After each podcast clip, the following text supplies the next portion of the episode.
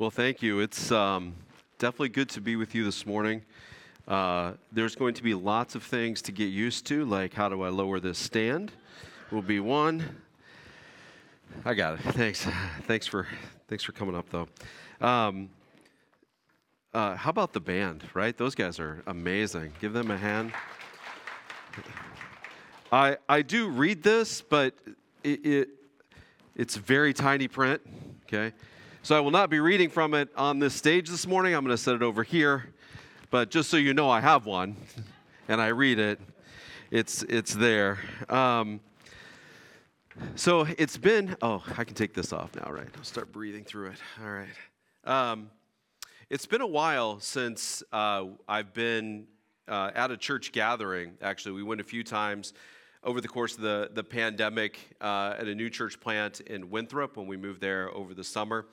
Uh, so, in reality, it's just good to be back with people uh, on a Sunday morning. And uh, I know that uh, the circumstances here, it's uh, you know not easy to go through a transition for for any church. It doesn't really matter what the situation is, but when you go through a transition, there are all kinds of things that begin to happen. But one of the most important things is that the church really becomes and is necessary for the church to be the church. Um, because there's, there are gaps, there are holes, there are things that need to be done by a community for a community within the community that you're a part of. In so many ways, I'm an outsider. I'm an outsider. I don't know that you ever get to say uh, we if you grow up in Missouri and even if you've been in New England for 17 years. So, in that way, I'm an outsider, and I'm an outsider to this community. And uh, you will get to know me over the course of several weeks or months, and, I will get to know you better. But you know what this community needs, and you know how to serve this community best and well. And if I can help you do that, if I can be a facilitator for that, uh, in whatever way is helpful, and necessary uh, over the next weeks and months, I hope to be an encouragement to you, particularly on Sunday morning. So, one of the things that, that I think is important about Sunday mornings, at least as I've come to understand the role and the work of a pastor on a Sunday morning, and I see this particularly in my college chaplaincy work. Um, Jim's right. The, the college ministry work that I do with Sojourn Collegiate Ministry, we have between 16 and 20 full time staff. So, my full time job is uh, reaching over 200 students uh, every single year uh, on college campuses around Boston and New England. Um, you may have come here for all kinds of different reasons this morning. You may have been, you, you may have come here out of guilt because somebody uh, has asked you to come for weeks and months and you finally said yes, or maybe this is your church home. But one of the things that is important to me, at least in the work that we do, is that we really help people who have had some curiosity about faith in their life, but have never really explored who Jesus is in an intentional way. And uh, so the ministry that, that we lead is really there. We don't do worship gatherings or even intense Bible studies. We really introduce people to who Jesus is and try to disconnect Jesus from so much of the cultural baggage that comes along with that name. If you didn't grow up in the church or around the church or uh, even with a knowledge or understanding of who Jesus is, it's very easy for us to fill that, that name, that idea of Jesus with all kinds of experiences, many of which may not be true about Jesus himself. And so, uh, what I've learned is that even our kids who grew up around in the church, but I don't think it's just the case for kids, have no idea what to do with the Bible uh, when they pick it up. And so, a big part of what we'll try to do on Sunday mornings over the next several weeks and months is simply to understand what we're doing when we pick up the Bible and try to read it together.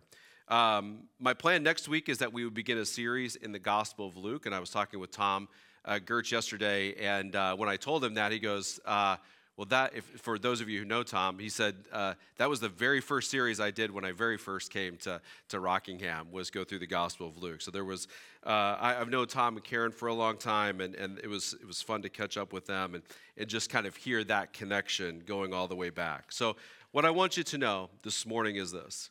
I'm here for you to serve you on Sunday mornings. If there's a way I can be an encouragement to you during this transition, uh, please let me know how I can help because I won't be able to know that or see that as well as I can uh, as an outsider, but you will know how I can best serve you.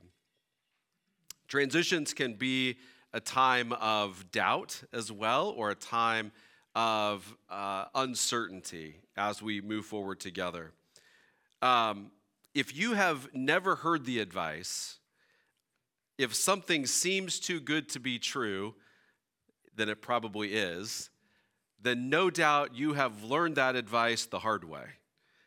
It's not I don't have, for me personally, like an official bucket list of things that I want to make sure that I do before I die or before, you know, my arthritic knees give out so I can't do them anymore. But if I did, here's one of the things that would absolutely be on my bucket list it would be to sit on the glass at a game seven of a Stanley Cup finals for the Boston Bruins. That would be on my bucket list of things I would want to do. And a couple years ago, uh, Bruins were in the Stanley Cup finals, made it to a game seven, and I began to look at tickets and uh, most of the tickets, just anywhere at, at the garden, were going for somewhere between $1,300, $1,400, $1,500, except there was one site that had tickets for $350. Now, you already know, as I did when I saw that, that something is suspicious here. Something doesn't add up. If every place is selling them for this amount and one place is selling them for significantly less, it's probably too good to be true, right? And I'm guessing, even if it's not the Boston Bruins, there's all kinds of ways that you can relate in your life to ways in which you've seen offers or ideas given to you that are just, you know, right away, this is too good to be true. Maybe it was that, you know, four day, three night vacation for next to zero dollars. You're like, there's got to be a catch. There's got to be a catch. Or maybe it's that car that you know you've needed or the one that you've wanted, and you've looked around for it. In every dealership, it's a particular price within 500 or $1,000, and there's one place that has it for 5000 less. You're thinking, oh, there's something wrong with that car. We have learned by experience to have a healthy dose of suspicion when things look too good to be true. And it serves us well to have some suspicion in our life. Peter David, who you may have never heard of before, but if you have ever uh, heard of Star Trek, he is the guy who wrote much of the Star Trek series, as well as uh, a, a, tremendous number of, of comic books, wrote a young adult novel called Tigerheart. And he gets to the heart of something that I think really captures our human experience when it comes to suspicion. He says, When you are a child, there is joy, there is laughter, and most of all, there's trust. Trust in your fellows. When you're an adult, then comes suspicion. So true, right? We have experiences with people, we have experiences in the world that suddenly we understand that even people can be, on the surface, too good to be true and suspicion serves us well. Today, I want us to take a look at a text in Matthew. We're going to look at several passages in Matthew today. Um, some of you may know the Clymers, and Dan Clymer uh, had asked me to do some writing on this particular text. He only gave me three words, so I hope that doesn't say something about Dan's confidence in, in my ability to unpack that, but he gave me three words that are found in this particular text. And I want to share a little bit with you this morning because this has become foundational, I think, to how I understand following Jesus from this text today. And it's found in Matthew chapter 28, verses 16 through 20. If you have been around church at all, you may have heard this passage uh, preached or talked about or even read it from the perspective of the last few verses that is sometimes known as the Great Commission. But we're backing up a little bit to the things that happened just previous to that. So we'll start in verse 16. The 11 disciples went to Galilee, to the mountain where Jesus had told them to go. And when they saw him, they worshiped him, but some doubted. Those are the three words I want us to focus in on this morning. But some doubted. Then Jesus came to them and said, All authority in heaven and on earth has been given to me. Therefore, go and make disciples of all nations, baptizing them in the name of the Father, the Son, and of the Holy Spirit, and teaching them to obey everything I have commanded you. And surely I will be with you until the end of the age. It's interesting to me that of all the things that Matthew could include in retelling this story as an apostle, as one who might have gone to the mountain that day, that he would include the three words, but some doubted. Wouldn't the story read so much better if you're writing it by simply saying, they went to the mountain where Jesus had told them to go, and when they saw him, they worshiped. Then Jesus came to them and said, Why include these three words in the text at all? But some doubted. The story is much better without them, it seems. The apostles that came to the mountain that day had spent at least three years with Jesus. They had watched him perform miracles, they watched him confront religious leaders and hypocrites. They had seen him spend time with people who most had considered to be the down and out. Jesus was, in many ways, in many ways, to people too good to be true. He was offering them freedom, he was offering them salvation, he was offering them everlasting life. Jesus was healing the sick and making the blind see. He was turning the religious rituals upside down and calling people to a higher standard of living, a higher calling in their ethical and their moral life. So it's not surprising that large crowds would begin to follow Jesus, thousands of people. And also not surprising that many would hold him in suspicion, finding Jesus absolutely too good to be true. And of the hundreds or thousands of people that were following Jesus, there were 12 that were part of that inner circle that we call apostles, that were the close friends of Jesus, those that he invested in to continue the mission. These are the ones that he had told to come to the mountain that day, Jesus' closest followers. And when they came, some doubted. What I've experienced in the last 16, 17 years uh, moving from Missouri to New England is that you New Englanders have mastered this art of suspicion of people, by the way. You have mastered it. When I first moved to, to Somerville, it's funny because the, the only person we knew moving to New England uh, lived in Somerville, but he was leaving Somerville to move to New Hampshire. And he said, Tim, the only advice I'll give you is live anywhere but Somerville. Okay. Of course, that's where we signed the lease and ended up living. And uh, two years after, we, we lived in a place for two years, and we moved uh, somewhere in the same town in Somerville, just closer to the center of town. We lived there for 15 years in the same house. It's a small street, it's a one way street on Spencer Ave. Love our people, love our neighbors, and uh, became family to us on that street.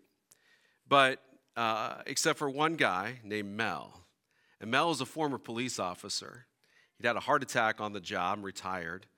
But Mel was the pinnacle of suspicion. For 10 years, I would drive up Spencer Ave, and Mel would hardly acknowledge my existence. Rarely acknowledge my existence. On occasion, he might give me a nod, and on occasion, he might give me a little bit of a hand wave, but that was it. Mel didn't even talk to me. One time, I was with a friend of mine who'd lived on the street longer than me who introduced me to Mel, and Mel simply acted like I was an inconvenience in that introduction. Fast forward to a couple of summers ago, and I'm walking home from work, and I see Mel working in his garden on the side, you know, these small, you know, little side house gardens. And I just decide I'm going to make Mel talk to me today. This is the day. And so I walk over to the driveway and I strike up a conversation with Mel. And this is not going to surprise you at all, but Mel knew everything about me. Mel knew everything about my kids, my family. He knew everything about our life on Spencer Ave and how long we had been there. And this is what you're going to know and understand, and you're already intuitively going to feel it. From that day on, if I was coming home from work, I had to go around the block to the other side of the street because if I walked by Mel, I was guaranteed to be there for an hour. You know, Suspicion had served Mel well all his life, and he knew that our when people come to the street, it typically is a revolving door. People are in, people are out. How do you invest in people? Who do you know who to invest in? Are they going to be there? Are they worth investing in? So we hold people with suspicion. But here's the thing we, even though suspicion serves us well, suspicion isn't fuel, doubt isn't fuel. Suspicion and doubt didn't create a relationship between me and Mel that day. An active step of faith, of crossing the street, created a relationship with Mel and I that day. Mel knew all the information about me. He had every piece of knowledge he could possibly know. It wouldn't surprise me if he actually did a background check on me at the, from his buddies at the police department. But at the end of the day, it's not information that drives us forward. Information is not the fuel. We don't trust data, we trust people. And in our world today, that is certainly something we experience on a day to day basis. Somebody quotes these experts, somebody quotes these experts. Who do you trust at the end of the day? What data do you trust? What information do you trust? At the end of the day, we don't trust data and information, we trust the people it came from. We trust and we put our faith in people. That idea of doubt or suspicion not only has served us well, but it served the disciples well as they followed Jesus. That word doubt that Matthew uses here in the text, it's interesting when you read the scriptures, when you read the Bible. I didn't really grow up reading the Bible. I, I have I was around church, but I wasn't in church. I didn't know Jesus until I went to college. And so I had a very naive view or perspective about the Bible. In my mind, the Bible could have been written four years ago, 50 years ago. This is when I was young and hadn't studied it. It could have been written 100 years ago or 1,000 years ago. I had no clue. I don't know if, you're, if you've ever if you've ever felt that too. Like I have no idea how to read this thing or how to pick it up. But one of the things that's interesting when you pick up and you begin to read the Bible, particularly if you're looking at a, at a text like Matthew, is where are the places that they repeat words often and how do they use them? And Matthew has this word doubt that he uses in this text. There's only one other place that Matthew uses that word. And he uses it in a story that, that he tells first. It begins with Jesus feeding a large group of people, around 5,000 people. Maybe you've heard that story before, with five loaves and two fish. Jesus feeds an entire crowd. It's, it's an incredible, incredible miracle. Something that if you saw it with your own eyes, you'd what? You'd be suspicious. you go, yeah, that, that's a trick. I don't know how we did that. But we would hold it out here just a little bit. So here's where we pick up the story where Matthew uses that word doubt again. Immediately, Jesus made the disciples get into the boat and go ahead of him. This is after he feeds the crowd. While Jesus dismissed the crowd. After he dismissed them, he went on the mountainside by himself to pray. Later that night, he was there alone, and the boat was already considerable distance from land, buffeted by the waves and the wind that was against it. Shortly before dawn, Jesus went out to them, walking on the lake. Again, are you with me? Suspicion, right? Who walks on water? No one. So we're going to hold that out here for a little bit. Even the disciples held it out here. Here's their explanation Matthew says, It's a ghost, they said and they cried out in fear. Rightly so. But Jesus immediately said to them, Take courage, it's I, don't be afraid. Lord, if it's you, Peter said, then tell me to come to you on the water. Come on, Jesus said. Then Peter got out of the boat, walked on the water, and came towards Jesus. But when he saw the wind, he was afraid. Here's reality. Here's where reality hits us in the face. He was afraid and he began to sink and he cried, Lord, save me. And immediately Jesus reaches out his hand and caught him. You have little faith, he said, why do you doubt? And there's our word again. Now, here's the interesting thing. When they climbed into the boat, Jesus and Peter, the wind died down. Then those who were on the boat did what? They worshiped, saying, Truly, you are the Son of God. This word worship is an interesting word too. It, it, literally means that we do something with our body that, that acknowledges the significance of someone. In, in ancient culture, was often bowing down to your knees and or kissing someone on the feet or kissing their hands, but there's an acknowledgement that you there's something here that's greater than than me. And there's a connection between worship and doubt in both stories. So when Matthew uses it, doubt is very present, suspicion is very present, but so is worship. This idea that you are greater than me, and there are things here that I don't quite understand yet, and I hold in suspicion. The two go hand in hand. As someone who my whole life has struggled with a healthy dose of suspicion, I'm a historian by education. That's how I'm educated. And so, as a historian, you hold everything in suspicion. Everything has a bias, everything has a point of view. So, it's everything I've always been taught and trained. I've found this explanation to be very helpful to me.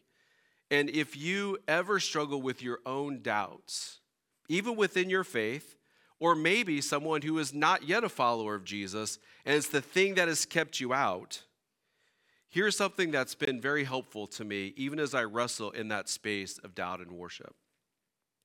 It's from a Catholic theologian named Lesslie Newbigin. He wrote a book called Proper Confidence. And this has always stuck with me. He said, One does not learn anything except by believing something. And conversely, if one doubts everything, one learns nothing. On the other hand, believing everything uncritically is a road to disaster. So true, right?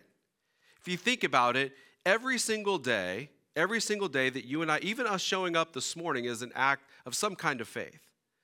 We had faith that we would arrive here alive or you would have never left your house. You had faith that people would stay on the correct side of the road as you made your way here. You had faith that, that it wasn't going to snow today or ice storm today so that you could arrive here safely. There are any number of things that you've already done in this day that is an act of faith. You don't know for certain. You can't have absolute 100% certainty about any of it. But you have some confidence that this is the way things are going to be today. And so I'm going to move forward, taking this step confidently that this is what's going to happen. And essentially, this is what Newbigin is saying is if you live your life, none of us live our life in complete and utter suspicion that nothing can be true and real and right.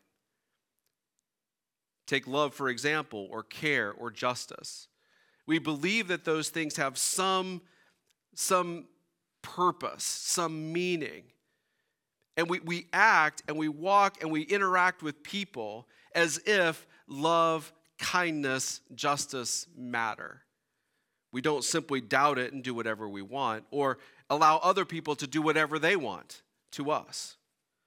We believe that there are some things that matter, and that's what drives us forward. It's what allows us to take a step ahead. Uncritical thinking, though, uncritical belief is also a road to disaster. Because sometimes things are too good to be true, right? What Newbigin is saying is that doubt is always present, but there's a dance that takes place between faith and doubt. Doubt's always present, but doubt can never lead the dance. It will never take you anywhere, it will never lead you anywhere. You can't dance if doubt leads. Faith has to lead. Faith is what got Peter out of the boat, even though he sank. Faith took the disciples to the mountain that day, even though doubt was a companion. I was asked one time to speak at a, uh, a church that was in the very definition in the middle of nowhere in Missouri. It was a four hour drive there and a four hour drive back. And uh, as you might imagine, I was not looking forward to it. Uh, great people there. I, it was my very first ministry, and I loved the people, but I, I did not want to make that drive. And uh, the university I was serving at had a, had a their biggest program on campus is an aviation program. And so one of my students came to me and said, "Hey, listen, uh, I need to log some hours of flight. So if you'll pay for the fuel, I'll fly you up." Here's what you need to know: I'm terrified of flying. Okay, particularly in a small plane like that. I was like, "There's no way." So I had to weigh these two things my suspicion of flight and my trust in Matt and my desire to not be on the road for eight hours. Now, I did all my research, and those of you who maybe are scared of flying, you, you know this also to be true. And I'll just share this with you because I found this to be a crazy piece of information. I know what the physics say about flying. I've researched all the data and I know that it's I know that it's safer to fly than it is to drive, especially 8 hours that far on winding roads in the country where deer jump out. I know all this. And I know, and I've read, I said I can't, I don't know, but I've read by people who've done the research that the 747 8 airplane, this is crazy to me, has a maximum takeoff load capacity of 1 million pounds. A million pounds. It can fly from LA to Melbourne, Australia without refueling. That blows my mind, okay? I know that, and I know people do it. I don't want to do it, but I know that it's possible, and I know people do it. So, that day when I got in the four seat Cessna at the airport at the university, I partially did so because I'd done my homework, partially did so because I knew the data and the physics. But you already know mostly why I got in that plane that day. I got in the plane because I trusted Matt. Matt was going to be my pilot. Matt had proven himself in my relationship with him to be thorough, to be trustworthy, to be conscientious, thoughtful, humble, and most importantly, detail oriented. Ultimately, I knew Matt wanted to make it home just as much as I did. See, when the disciples met Jesus on the mountain that day, they, they had seen, they had done the research of the scriptures of the Old Testament. They know what Jesus had done, and they'd walked with him for three years every day. They'd seen the integrity of his teaching, they'd seen his life, they had seen what he had done, and how what he taught and what he did aligned with one another like no one else they'd ever seen. They'd seen him work miracles. They, they'd seen him do things that they held in suspicion, that just seemed impossible. But it's the question that we have to ask on a day to day basis. Information doesn't typically give us or move us over the tipping point when it comes to what is life all about. We can collect information our entire life, but ultimately, at some point, we take steps of faith based on what we believe to be most likely to be true. That's ultimately what faith is. Faith is not certainty, but faith is also not trusting just in information or the data, but trusting in a person. In the Gospels, we see Jesus weep over death. We see Jesus get angry with greed that's corrupting the souls of people. We see Jesus experience betrayal of loved ones. We see him endure the pain of false accusation and an unjust crucifixion and his own physical pain of being crucified. When things are bad around us and we hold in suspicion whether things can be good, Jesus has endured all of that. And listen to his words on the cross as he begins to take his final breaths. This is from Matthew chapter 27, just before he resurrects in his time on the mountain with the apostles. Jesus says, My God, my God, why have you forsaken me? In your darkest, hardest moments of life, when you aren't sure what your next step can be, I want you to know and understand it isn't information that will get you through. It will be the trust in the person who has endured what you have endured and rose to newness of life. And that is the person of Jesus. Ultimately, when the disciples saw the resurrection, wouldn't you hold that in suspicion? I do. I've never seen it happen before, except Jesus. But hundreds of people and dozens saw him, witnessed him, at that time. There's no reason for us to have any uh, record of Jesus historically, except that people believed what they saw, and there was something about Jesus compelling. There's so much more I would like to say, but I'm going to run out of time as that timer is telling me. I met with a doctoral candidate uh, in psychology uh, when she was a student. And uh, she had a crazy conversion experience I'll tell you about sometime. But uh, I had coffee with her a couple years ago, and I was asking her about her relationship with God. And she said this to me, and it's just really stuck with me. She said, I think I only feel God in a relational way when I'm desperate. I think I only feel God in a relational way when I'm desperate. On the one hand, I thought about that and I was like, well, that's too bad. On the other hand, I thought, isn't that kind of the point? Isn't, it, isn't that the point we need Jesus most? Because where else are you going to turn when you look at the world around you and you go, things just kind of, power seems to win and ugliness seems to win and bad people don't seem to get what they deserve. And, and if I'm honest, in my most honest days, I'm not the person I want to be all the time. And I certainly contribute to some of that undoing of the good in the world around me. And isn't it the most desperate times and moments that we really want to see and have a relationship with the person? One other thing uh, Matthew says, or records that Jesus said, and, and I want to end here today. After the apostles were unable to perform a miracle that Jesus comes and does himself, he says, he says this to them Truly I tell you, if you have the faith as small as a mustard seed, you can move a mountain. You can say to this mountain, Move from here to there, and it will move, and nothing will be impossible for you. And I've always, I've always read that passage with a sense of, um, I'm not enough. I don't have enough faith. Because if I just had that much faith, I could move mountains. And I've always seen that as like this negative thing. But the reality is that in the last couple of years, I began to see that in a much more positive light. Because I don't really have a need to move mountains. I mean, there'll probably be times to be convenient to do something like that, but the reality is, I just need enough faith that gets me up the mountain with my doubts. I just need enough faith that brings me here on a Sunday morning to worship. I just, I just need that much faith. And if, if, if the faith of a mustard seed moves mountains, then how little faith does it take just to show up and worship and say, God, I don't know, but I'm here with my doubts? How much faith does it take just to take that small step?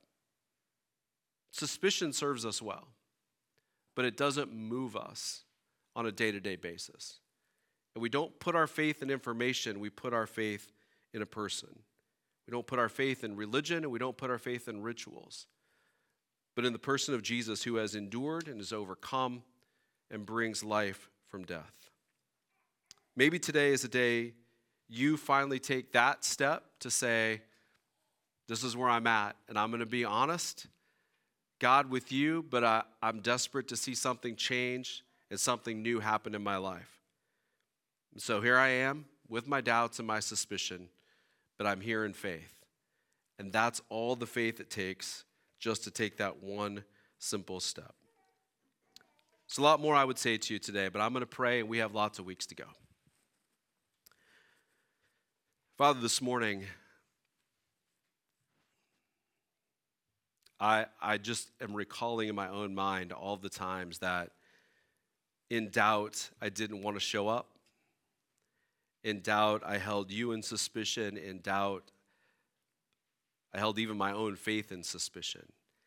And yet, when I, when I asked the question, where else would I go? How else would I see life and good come in the world? Except by the one who has overcome death, it's, it's hard to see. And so this morning, you know my heart, and you know our hearts collectively here. And so we show up with our doubts, with our suspicion, but in faith that you can move mountains even when we can't, that even when we're desperate, even when the winds buffet against us, even when the storm comes and, and we've taken a step and we begin to sink, that you are the one who can reach out and pull us up, even, even in our doubts, because you are there in those desperate moments. Father, we pray this morning uh, that you help us to take whatever that next step is uh, in faith, to do that in community with other people. We pray today in Jesus' name. Amen.